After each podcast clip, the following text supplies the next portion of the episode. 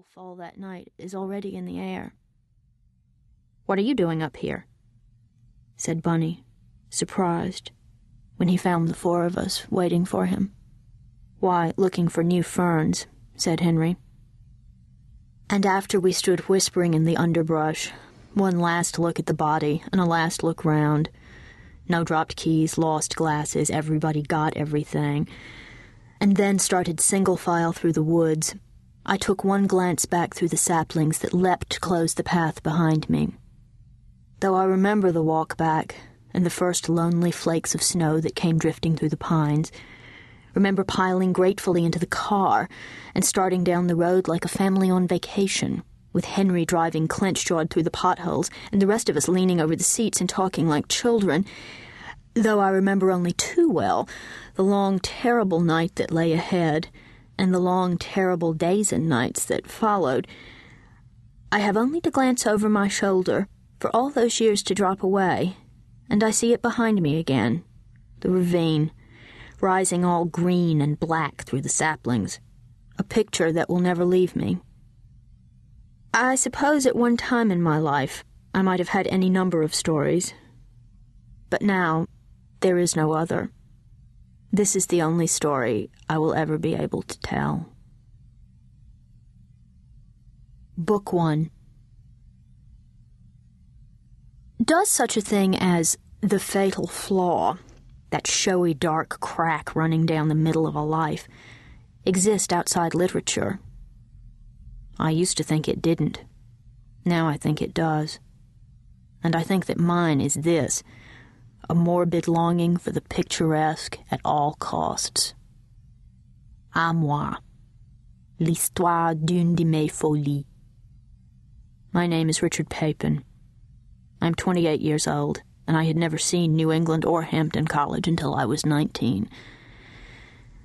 I'm a Californian by birth, and also, I have recently discovered, by nature. The last is something I admit only now, after the fact, not that it matters. I grew up in Plano, a small Silicon village in the north. No sisters, no brothers. My father ran a gas station, and my mother stayed at home until I got older and times got tighter, and she went to work, answering phones in the office of one of the big chip factories outside San Jose. Plano.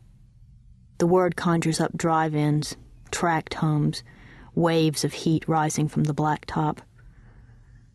My years there created for me an expendable past, disposable as a plastic cup, which I suppose was a very great gift in a way.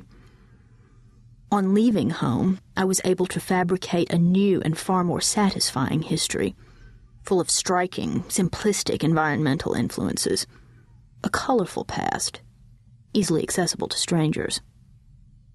The dazzle of this fictive childhood full of swimming pools and orange groves and dissolute, charming showbiz parents, has all but eclipsed the drab original. In fact, when I think about my real childhood, I'm unable to recall much about it at all, except a sad jumble of objects. The sneakers I wore year round, coloring books from the supermarket, and the squashed old football I contributed to neighborhood games. Little of interest, less of beauty. I was quiet, tall for my age, prone to freckles. I didn't have many friends, but whether this was due to choice or circumstance, I do not now know. I did well in school, it seems, but not exceptionally well. I liked to read Tom Swift, the Tolkien books, but also to watch television, which I did plenty of, lying on the carpet of our empty living room in the long, dull afternoons after school. I honestly can't remember much else about those years, except a certain mood that permeated most of them.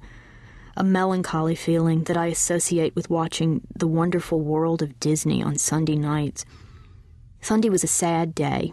Early to bed, school the next morning. I was constantly worried my homework was wrong.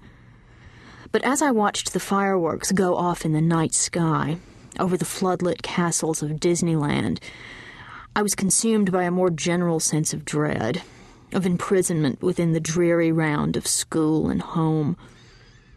Circumstances which, to me at least, presented sound empirical argument for gloom.